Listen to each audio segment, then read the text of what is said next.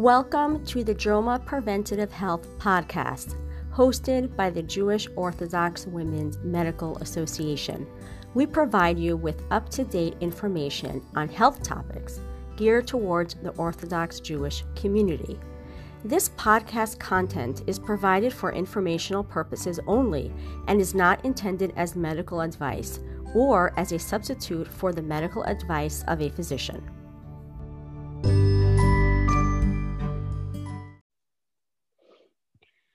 Hi, my name is Elisa Minkin. I'm a general pediatrician. I'm also the chair of the Jewish Orthodox Women's Medical Association Preventative Health Committee. And I'm really excited to be here today with Dr. Dvorah Siegel. Hi.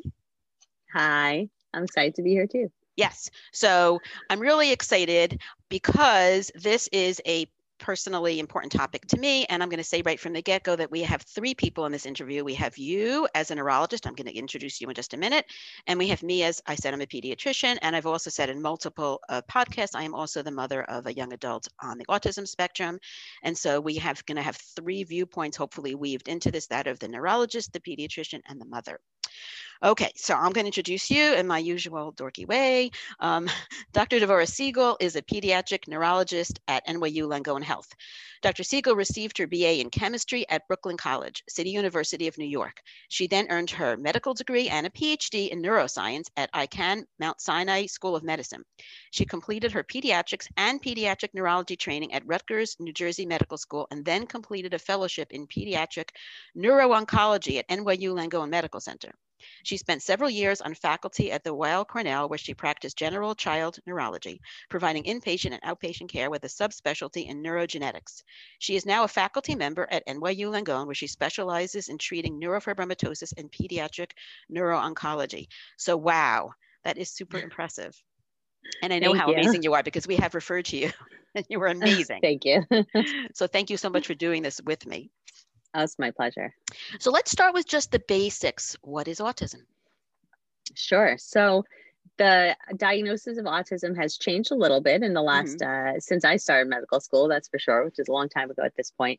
But essentially, it's a deficit in social communication and repetitive patterns of behavior. Those are the two large categories of symptoms that that qualify one for a diagnosis of an autism spectrum disorder.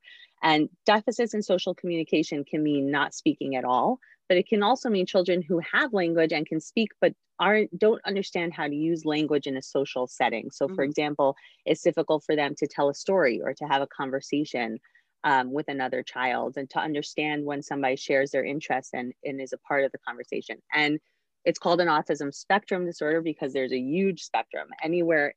The language deficits can be anywhere in that continuum. And the second category of symptoms that I mentioned is the restricted repetitive patterns of behavior and interest. So for example, children who are obsessed with Paw Patrol, which is very common among children of a certain age, but will not talk about anything else and you cannot get their interest about anything else. That's a very restricted pattern of interest, or patterns of repetitive behaviors. So children who will take a toy truck and instead of sort of having pretend play and moving the truck along a track or saying beep beep and pretending the truck is making a delivery, will hold the toy truck and just spin the wheels.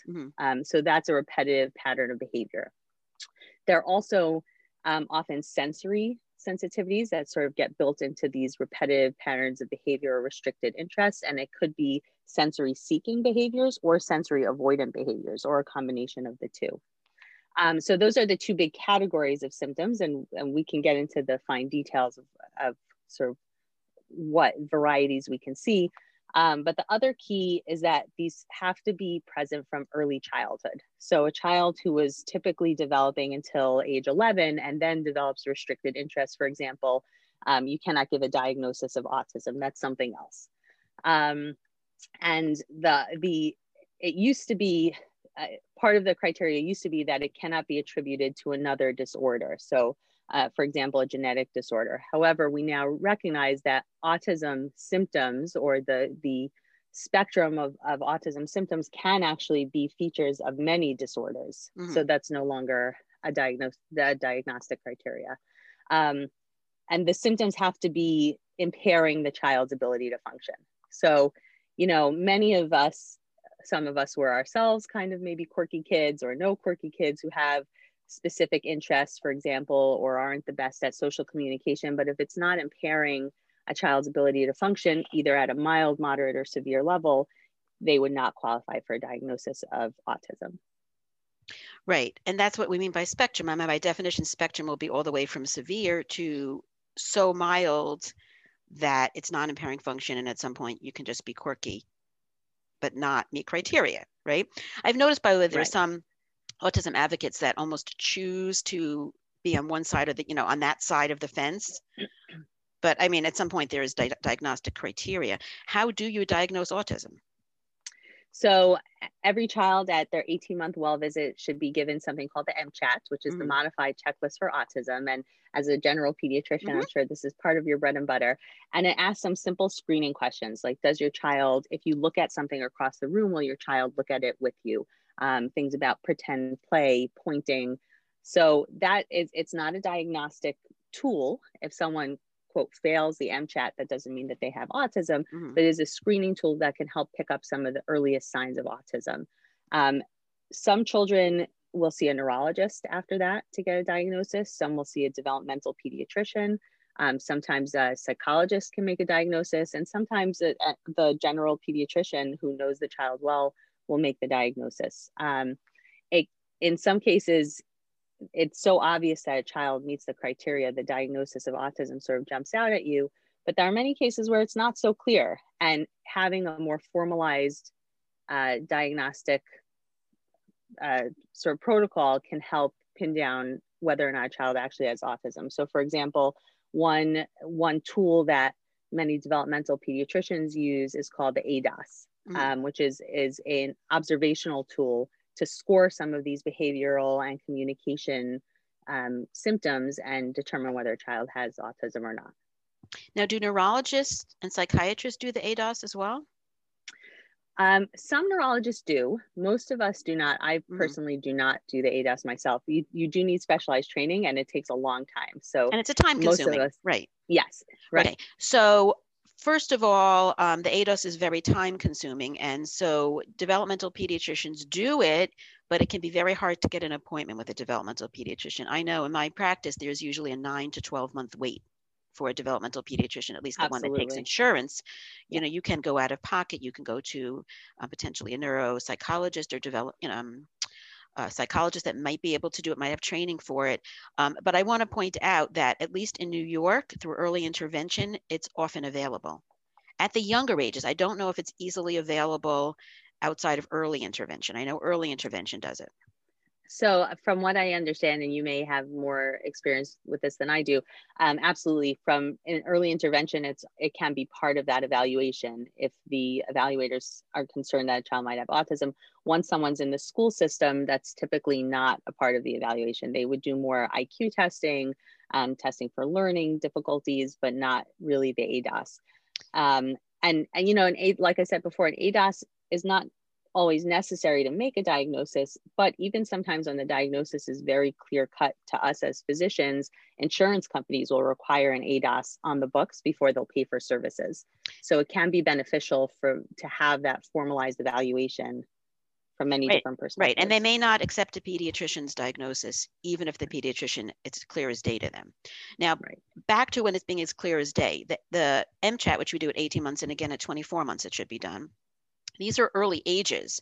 So I find that for the more severe cases, it can pick them up. Although, like you said, it can also overcall it. Just because they don't pass the M-CHAT does not mean that they have autism. But the other kids that are not as clear cut can easily get missed by the M-CHAT. And because the M-CHAT is parent report, if the parent is not answering it, I don't want to say not truthfully, they don't see it, then that's what all you have to go on.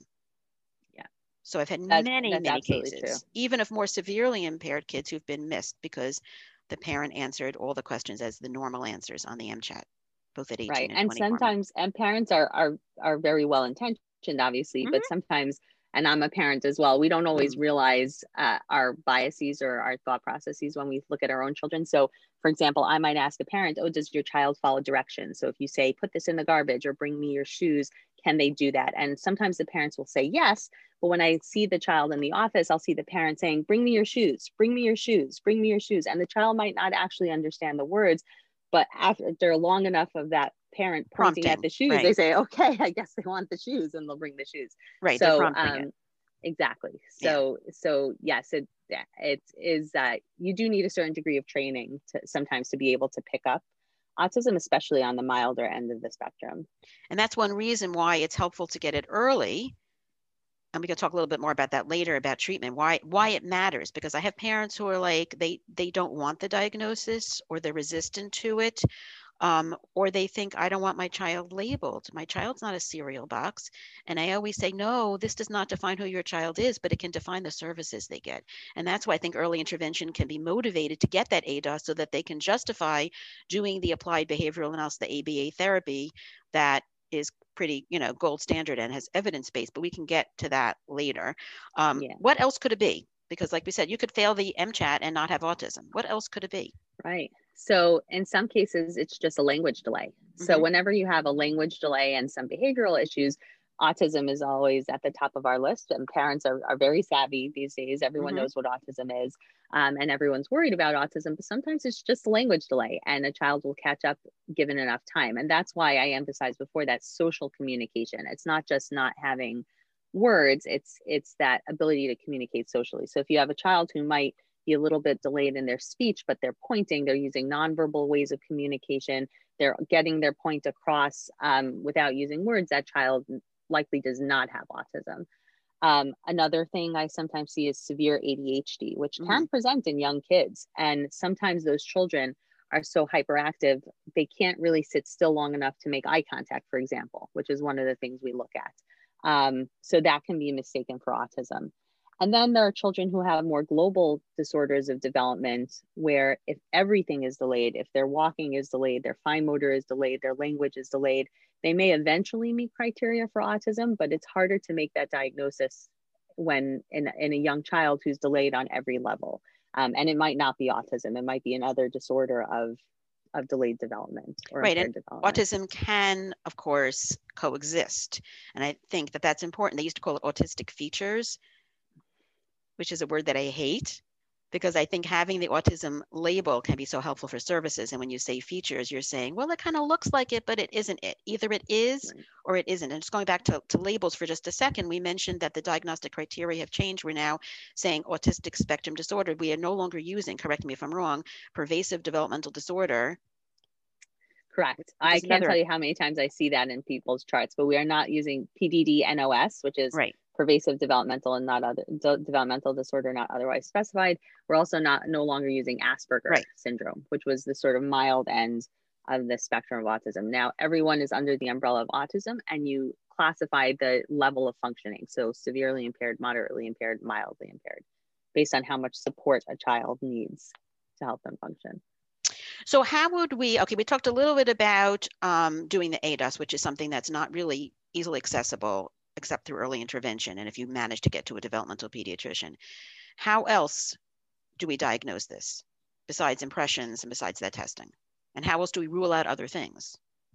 Yeah, so as a neurologist, I'm, as I said before, I don't do the formalized scales to diagnose autism, but children are sometimes sent to me to, quote, rule out autism or rule in autism. Often I look at these diagnostic criteria and see if they meet them without necessarily doing the very, very exhaustive ADOS. And when they're sent to me, the underlying question is, could this be something else neurologic and not autism? So we look for other features. Does a child have seizures, for example? That it still might be an autism spectrum disorder, but it might be something else. Does the child have delays in other domains, like we said? Did the child develop typically up until a certain point and then regress? That's always a red flag that this might not be autism. So one disorder that's quite rare, but as neurologists, we always learn about this, is called Landau-Kleffner syndrome, where children are typically developing until early childhood, usually about age 4 or 5, and then start to lose language skills. And those children are actually having seizures continuously during sleep. And when you treat the seizures, the language comes back. So it was not autism, it was a seizure disorder. Right. Had some patients with that. actually. So I don't know how rare it is. Rare. I wonder if it, maybe it's not that rare and it's not being always looked for. So you have to really be careful to make sure that other diagnoses are not missed, mm-hmm. right? So besides, one more thing I want to remember to say is that hearing impairment, even though we do newborn hearing screens, any child with a language delay should get a hearing test. Yes, absolutely. And that's, for a while, at least that was part of the standard early intervention screening. They would recommend hearing tests for language delays. And thank you for bringing that up. A child might not be communicating because they're not hearing. Right. And it might be, you know, actually hearing deficit, which is relatively easily addressed. Right, right. So that's really important. So speaking of that, what do you think the workup should be for a child who is suspected of having autism? Right. So they're sort of alluding to different pieces. And by the way, we can talk later about, if we hopefully, about things that are associated with autism, which includes seizures. So it's not either or. Many children on the spectrum have a seizure disorder. Right. So hearing tests for any child with language delay, that's key. Mm-hmm. Absolutely. And really, other than that, autism is a clinical diagnosis. So it's based on symptoms. So there's no single blood test that can tell you that a child has autism. An MRI is not going to necessarily help you diagnose autism. Most children with autism have normal MRIs of their brain. Many parents will say, well, can't we just get an MRI? Maybe there's something in the brain that's causing this. And I'll get to when you would do that in a second. But for the majority of children with autism, that is not helpful. An EEG is another test that some people do, which is where you put electrodes on the scalp and measure brainwave activity. Again, that is not part of the diagnosis of autism. If you're concerned about seizures, it can help you diagnose seizures, but it will not help you diagnose autism. So it's tricky because in some of these, some children who are a little bit more borderline or the diagnosis isn't entirely clear, it's not like strep throat where you do a throat culture and you make a diagnosis. There's a lot more clinical judgment involved. That said, like I said before, when a child comes to me, I look for anything that could be underlying that could be causing the delays. So I do a very careful neurologic exam. I look for signs of any weakness, for example, in one leg or one arm that might suggest something like a structural abnormality in the brain or a stroke that a child might have had around the time of birth. We look for facial features that might suggest an underlying genetic disorder. We look for anything on our exam that might say there's an underlying cause that we can identify. Now, the standard of care in terms of testing for autism to look for genetic causes is doing something called a karyotype, a microarray, and Fragile X. Mm-hmm. Fragile X is a relatively common disorder in boys and a relatively common cause of autism. So that's been the standard of care for a long time. As time progresses, we're learning that there are actually hundreds and hundreds of genes associated with autism. So there are certainly families who want more testing and will do more extensive genetic testing to try to identify a cause. So that, I just want to emphasize that amount of genetic testing, you said karyotype, Fragile X, and? Microarray. And a microarray, which is more not the whole genome, the whole exome sequencing, but a microarray is much more extensive than we used to do, is now the standard of care for all kids diagnosed with autism. Yes, although just a little caveat there, many geneticists are no longer doing karyotypes. So karyotypes is, some of you will remember from high school biology, those pictures with the little squiggles of all the chromosomes and the X and the Y, et cetera. So that looks for large pieces that are missing or duplicated or switched among different chromosomes. A microarray looks for very small pieces of genes that might be missing or duplicated. So some geneticists are no longer doing karyotypes, but there's still a utility in the evaluation of autism to look for large pieces of genes that might be switched around or not where they're supposed to be that could be causing autism. Right, and Fragile X is this very special testing that wouldn't be encompassed by the other two. So that's a really important point. I'm not sure that even all physicians are aware that they should be doing this. You're probably right. So that's a really important point. Thank you for clarifying that. That was actually one of my questions, but you did a little bit of the cause, but we're going to go more into what is the cause of autism. We can say right up front, it's not vaccines. Yes, we can say that. And there have been many studies done, studies that include tens of thousands of children that have not found a difference in incidence of autism in children who received vaccines and children who did not. The reason why vaccines have gotten a bad rap, without going into too much of the details of some unscrupulous and unethical physicians, but it's also a matter of just time course. Remember, most children get all their vaccines between ages 6 months and 2 years. And that's also when the symptoms of autism will first present, because that's those first 2 years are the key, that's the key time period for development. So issues with language, with social communication will show up in the first 2 years of life. So, you know, everyone wants to find a reason. We're all looking for reasons in life, for patterns, something to explain the unexplainable and the not understandable. So vaccines have gotten the bad rap there, but there's no reputable evidence to support a link between vaccines and autism. Right, and I believe there are even interesting studies of siblings of children on the spectrum, because parents will often withhold vaccines of subsequent children because they're so fearful. And there was no difference with the children who were, who had a genetic, you know, potential genetic predilection in terms of whether they were vaccinated or not. So that is pretty good evidence, I think.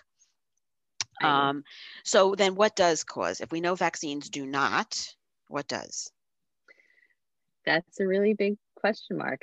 We have a much better understanding of autism than we used to do. Like I said before, at this point, there are several hundred, even probably over closer to 2,000 genes that have been associated with autism. Some of them are one-to-one correlation. If a child has a variant in this gene, we know that it will cause autism.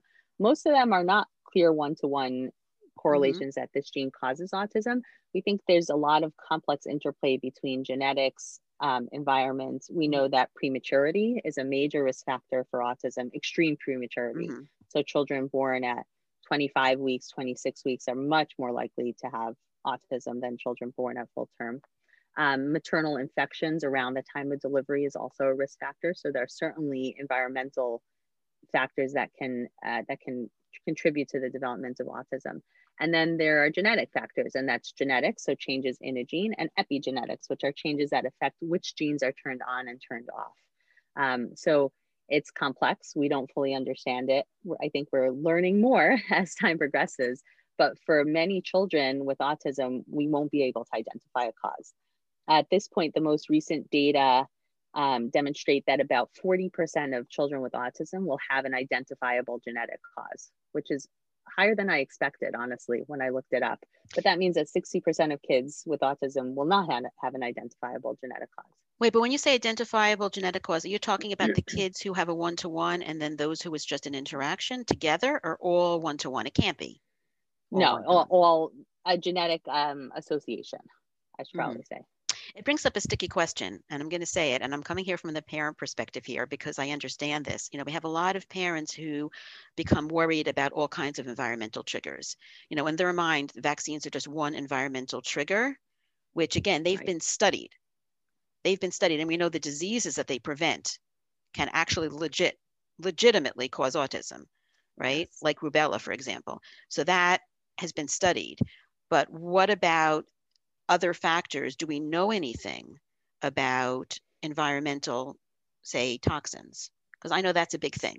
And I am concerned about it as a parent. I'll be open about it. So I think we don't really have good answers, but there's a lot of concern. And one of the reasons why we don't have good answers is if you think about, and just to sort of sidetrack a little bit, we know that the diagnosis of autism has been rising pretty markedly in the last, generation, the last 20 to 30 years. Now it's not entirely clear if the incidence of autism is actually going up or that people are more savvy about diagnosing autism. So it looks like we have more kids, and it's probably it's a combination. Yeah, for sure. I agree. But when you're thinking about environmental risk factors, think about the things, all the chemicals that we're exposed to really from before birth, from conception, and compared to the amount of chemicals that were in our environment 50 years ago. There's so much more, from the baby bottles we use to what's in the air, to car emissions, to what goes into building our houses. I mean, we have moved farther and farther away from using the products of our natural world, and everything in our living environments is manufactured and involves chemicals. So there's a lot of work on toxins, environmental toxins, toxins in food, pesticides, and unfortunately, it's very hard to pick out, well, this is the chemical that kids with autism are exposed to, because we're exposed to thousands of chemicals from before we're even born. Right. So there's definitely a lot of concern, and I think there's probably something real there. It's hard, going to be very hard to figure out what that is. Right. And I think from a prevention standpoint, and from a parent guilt standpoint, I have to put this in there. It's important to focus on what you can control and not what you can't control. So going forward, you know, as a parent, you can try to minimize your child's exposure, your family's exposure, but to go back and say, "Ugh, you know, I had this virus and this exposure to this," you're going to make yourself crazy. Don't do it. From one parent to another, don't do it. That's true. Absolutely true. And, you know, thinking about a family and the children in a family, they all have pretty much the same exposures. So clearly it's again, not a one-to-one correlation that this chemical causes autism. We think there's probably some complex interplay between genetic predisposition and environmental factors.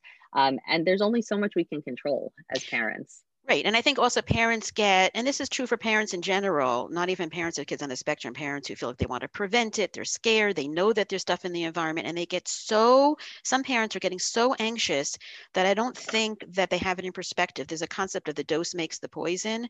And sometimes they're worried about the most microscopic, and this, by the way, comes down to vaccines as well, when they're worried, and something about injection somehow seems worse, of these microscopic amounts of things, as opposed to, say, larger things in the environment. I mean, I had a parent and who was not afraid to vaccinate her kids. There was a family history. There was, you know, significant number of kids in the family with autism spectrum disorders. And then I said, you know, something like tuna fish. I'd be worried about their ingestion of tuna fish. Tuna fish has mercury in it. She says, no, that's one of their favorite foods. And it's probably more mercury in tuna than in, you know, vaccines. And it's a different form of mercury, which stays in your body. It's harder to clear. So yeah. I think that it might be a good idea for people who are struggling with this to just sit with a nutritionist, you know, to just try to not go crazy about it, but minimize without it becoming, you know, a reading every ingredient and saying, oh, this has this microscopic. I mean, you don't even know how much it has in it. So minimize, right? It makes sense. Try to make it a healthy diet.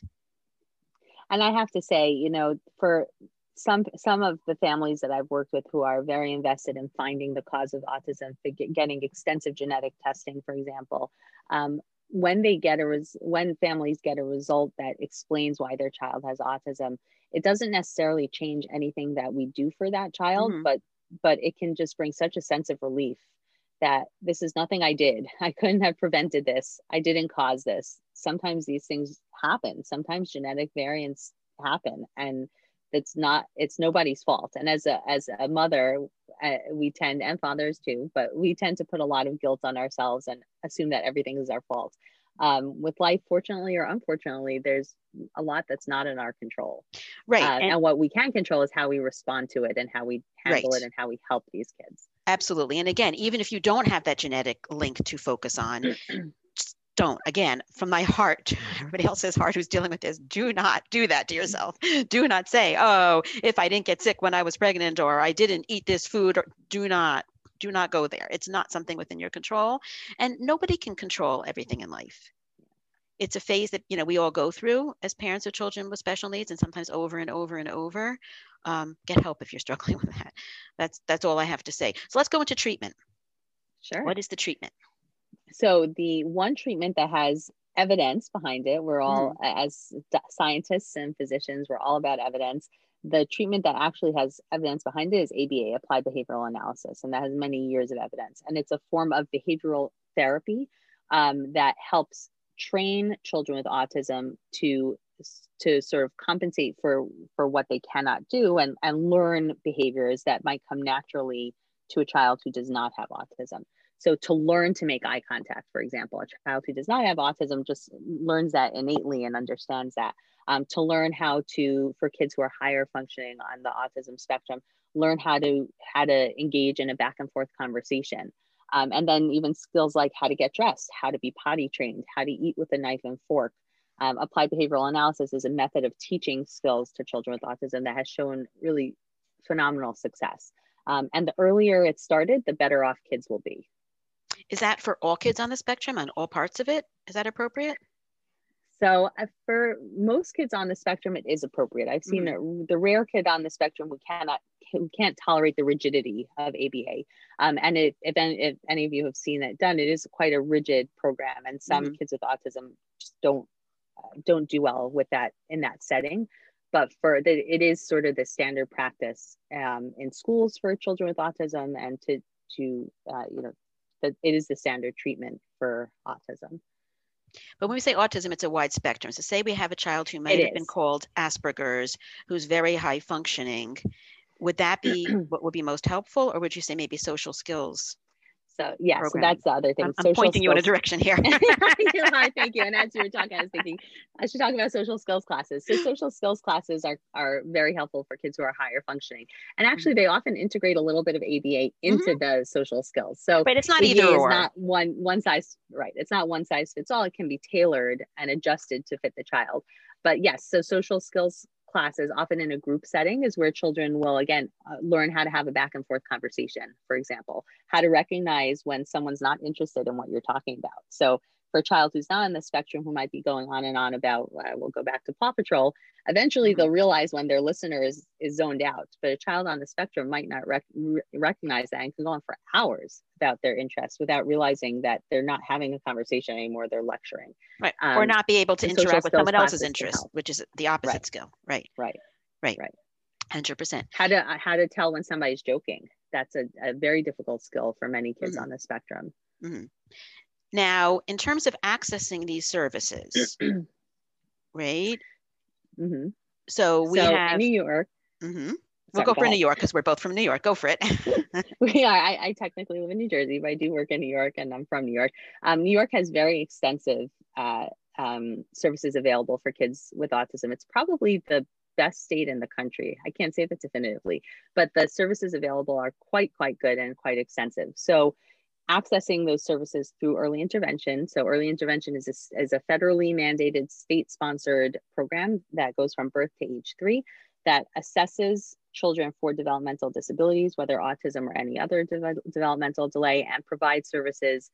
In New York, it's free of charge and based in the child's home or in a daycare setting if that's where they're located. Other states are a little different. New Jersey has a cost-sharing program that's based on family income. But the brunt of the cost is taken on by the state. So this is a free program where if a child qualifies for it, therapists will come to your home and work with your child. And that can include, if a child has a diagnosis of autism, that often includes ABA. Once children are in the school system, ABA can again be accessed through the Board of Education, through specialized preschools, and then in older grades through specialized schools.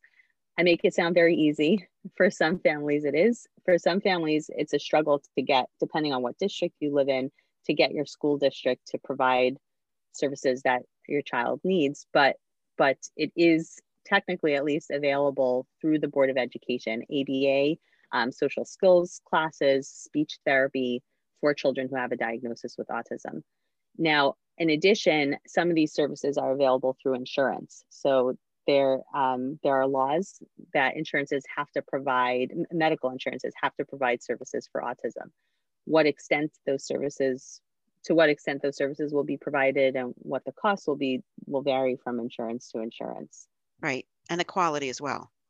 And the quality, absolutely. I've had families who weren't happy with their early intervention provided therapists and chose to go privately through insurance so that they can handpick who gives them, who serves their child.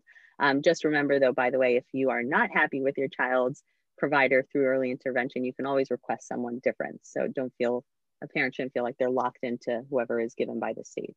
Right, and this is Advocacy 101, which is actually a separate talk. A lot of what I do. I know, me too. So besides those therapies, often kids on the spectrum do have other delays and may be eligible for other therapies. And in terms of eligibility for these, you need to have a 25, at least in New York, a 25% delay in two or more areas or 33% in one. So I always make the point of saying, let's look for other things because your child might not make the cutoff for just one thing. So that's just a very simple point.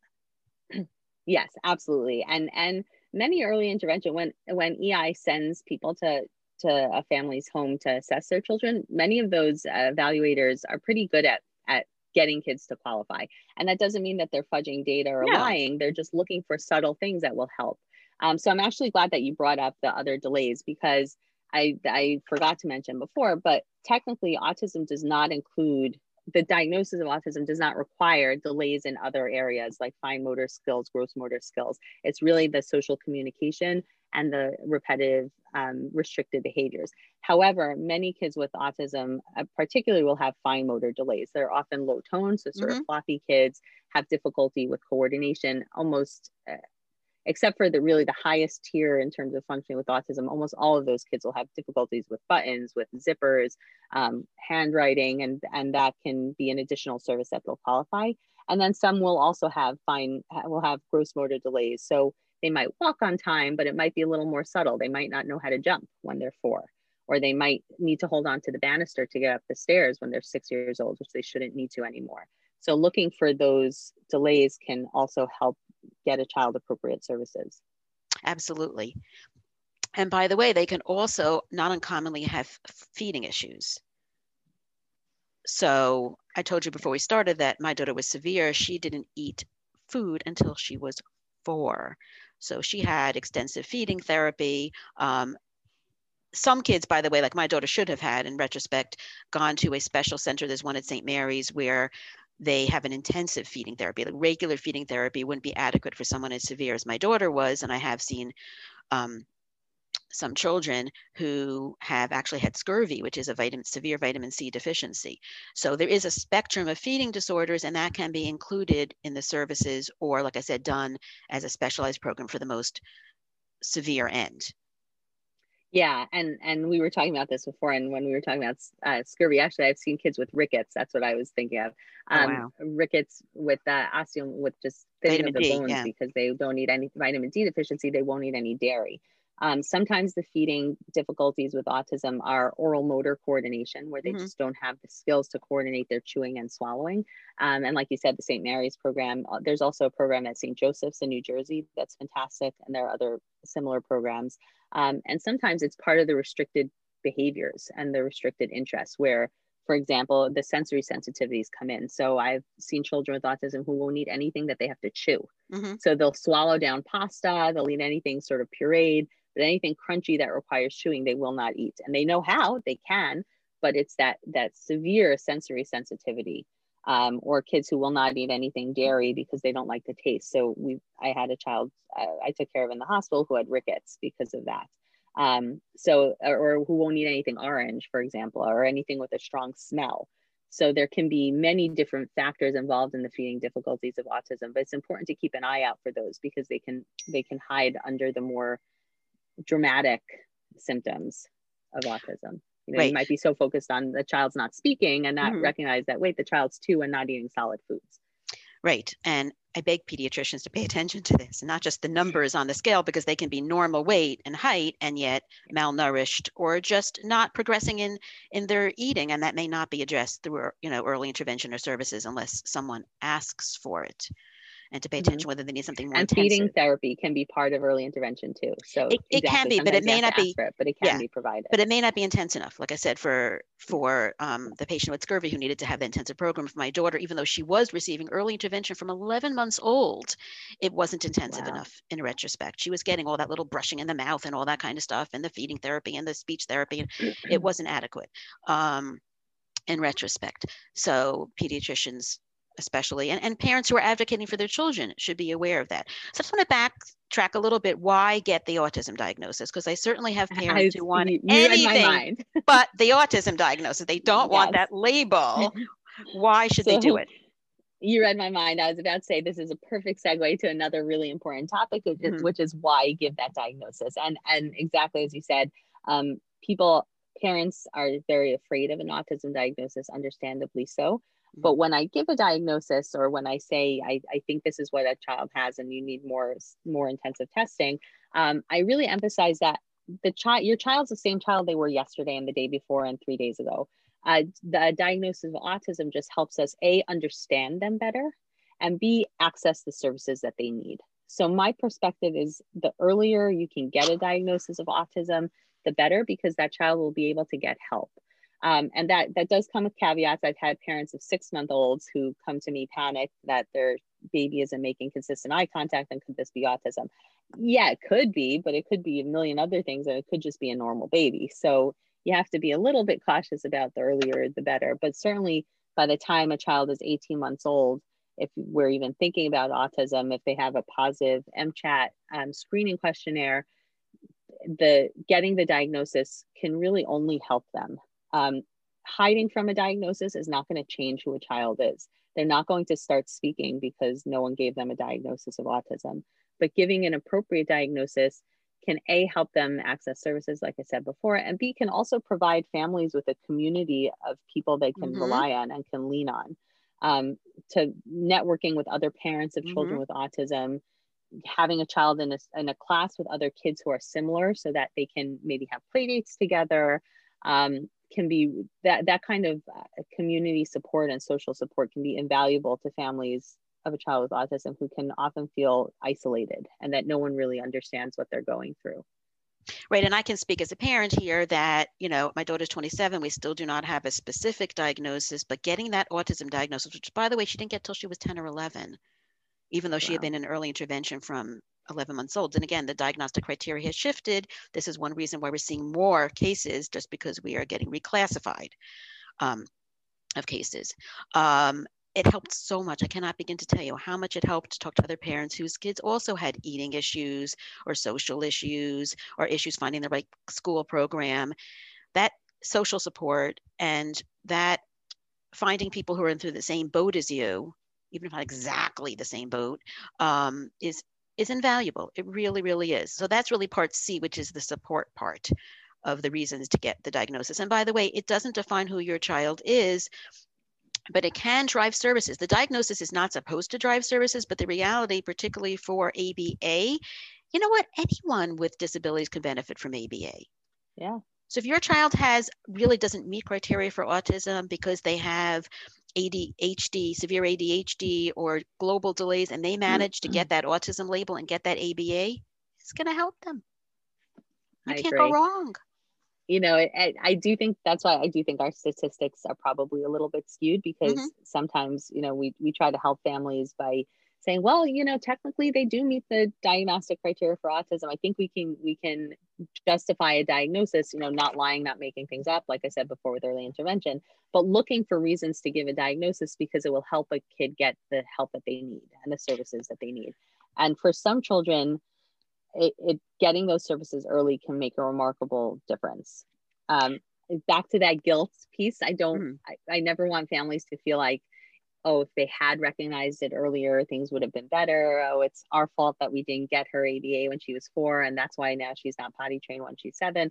That's not necessarily the case, but for some children, getting services, getting speech therapy on board, getting ABA on board as early as possible can change outcomes.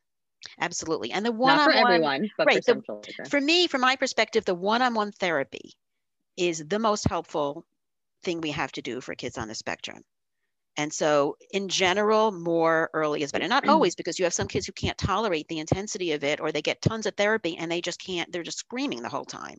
So every child is different. Every situation is different. But I think those are really important points.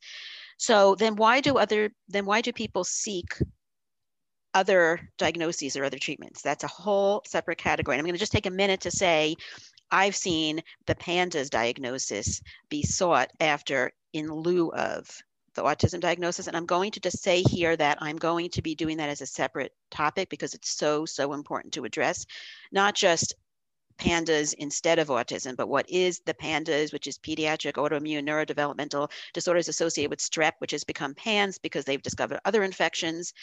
That's going to be another topic with, I found an expert from a center at Stanford, Margot Dannemann, to do that with. But why would people do that then? I really think the main reason is that there's no cure for autism. It's really, it's a lifelong condition. Some children who are diagnosed early and are on the mild end of the spectrum will, quote, grow out of it, and maybe their symptoms become less and less apparent as they get older. And sometimes, in rare cases, but sometimes they don't qualify for the diagnosis anymore by the time they're 7 or 8. Now, would that have happened anyhow? Was it because of the services? No one ever knows. But the bottom line is this is a lifelong condition that requires lifelong management. And we are getting better at managing symptoms, both with medication and with therapies. But there's no magic pill. You know, there's no prescription I can give to a family of a child with autism that will cure their autism. And as a parent, you know, most parents want something that they can cure to make their child better, to give them an easier path through life. So the diagnosis of autism is scary, and people often seek something else that is just easier to manage, easier to deal with, and curable. But unfortunately, denying a diagnosis of autism is not going to change what a child has. And as we said before, getting an appropriate diagnosis can get them the appropriate therapies. I've seen parents who go down rabbit holes and look for every other possible diagnosis and treatment. And on the one hand, sure, it's your time, it's your money, do what you want with it. But if it's preventing a child from getting the services that they actually need and that will actually help them, they're harming their child instead of helping them. And of course, it comes from a good place and a place of love. But sometimes I have to be the tough love neurologist and say, you need to stop doing this. We have to focus on what we do know on the autism and give him or her the help that we think will change his life or her life and will help them, you know, improve their symptoms. Right. And I think that also there's two parts to that. One part is looking for the magic treatment and one part is looking for the cause. Right. And sometimes it's the cause so we can get the magic treatment. So I think that looking for causes, there's nothing wrong with looking for that as long as it's balanced with facing what the child's problems are and dealing with them then. And I think also looking for treatments in addition to the mainstream treatments that we've talked about, you know, so-called alternative treatments, right? Because there's so much we still don't know about autism. There's a very reasonable approach which says, well, we don't know yet, but I have my child in front of me right now. So how do you feel about alternative treatments as augmenters instead of replacers? Because we're saying quite clearly, if your treatment is replacing the proven treatment and your child is being kept from a proven treatment while you are running around doing experimental things, that's a problem. But what about in addition? So, and this is once families have gotten the diagnosis and accepted the diagnosis of autism. Like I said before, there's no cure. So what we can provide is help. But we cannot provide a definitive treatment for autism. So of course, families want to find, like I said before, anything that will help their child. And that can range from, I mean, I've had families do things like hyperbaric oxygen, fecal matter transplants, stem cells, you know, CBD oil, everything you can imagine under the sun. And I tend to be, I'm a scientist, so I do look for data and I like to see reliable data before recommending a treatment. So, you know, I think science has a lot to learn. Clearly, we've learned so much since I started medical school in 2002, which is a long time ago now. And we've come so far from what we know about many conditions and the treatments available. And I think the next 20 years will make even greater strides and understand more. So I try to be humble and recognize that we don't know everything. We don't know everything about treatment, and something that might be fringe and experimental now might be standard of care in 5 years. That said, be cautious if it's only available from sort of out of the box providers and you can't find anyone with a medical license who's willing to provide it, for example. Also be cautious if it's something that's only available for cash that insurance won't cover and the price is very high. Unfortunately, there are a lot of people out there looking to take advantage of desperate families who are willing to try anything. So I encourage my patients to talk to me first. Let me know what you're trying. If it's not harmful and you have the time and resources to pursue it, and it's not, as you said before, Lisa, it's not getting in the way of proven treatment, sure, go ahead and try it. But some things that families might think are, oh, this sounds great, this could be curative, could actually be harmful. So I always encourage families to be upfront with me. I'm not going to fire you from my practice because you're trying something out of the box. I'm not going to yell at you. It's a conversation. And I want to be at least aware of what families are trying, just so that I know what's out there, and hopefully give some advice, look up some studies for families, tell you, oh, well, there is some preliminary data, or no, this has been disproven over and over again. Or, well, you think this sounds good, but it can actually put them at risk of seizures, for example. So that is, it's a two-way conversation. Right, and be aware of the panacea approach. If it's supposed to cure everything, it probably will cure nothing. Yeah. Although you don't know, so I think that having the humility and having the trust with your healthcare professional, whether it's your neurologist or your pediatrician, I think is so, so important. And I think that we could talk about this all day and never finish this topic, but I want to thank you so much. I think this is a fabulous introduction to the topic, and I really appreciate all your time and all your expertise. My pleasure. Thank you. Thank you.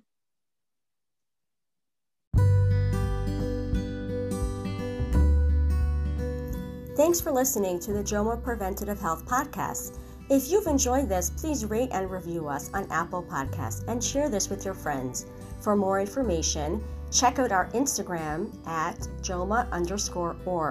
Check out our website, www.joma.org, that's JOWMA.org, or email us at health@joma.org.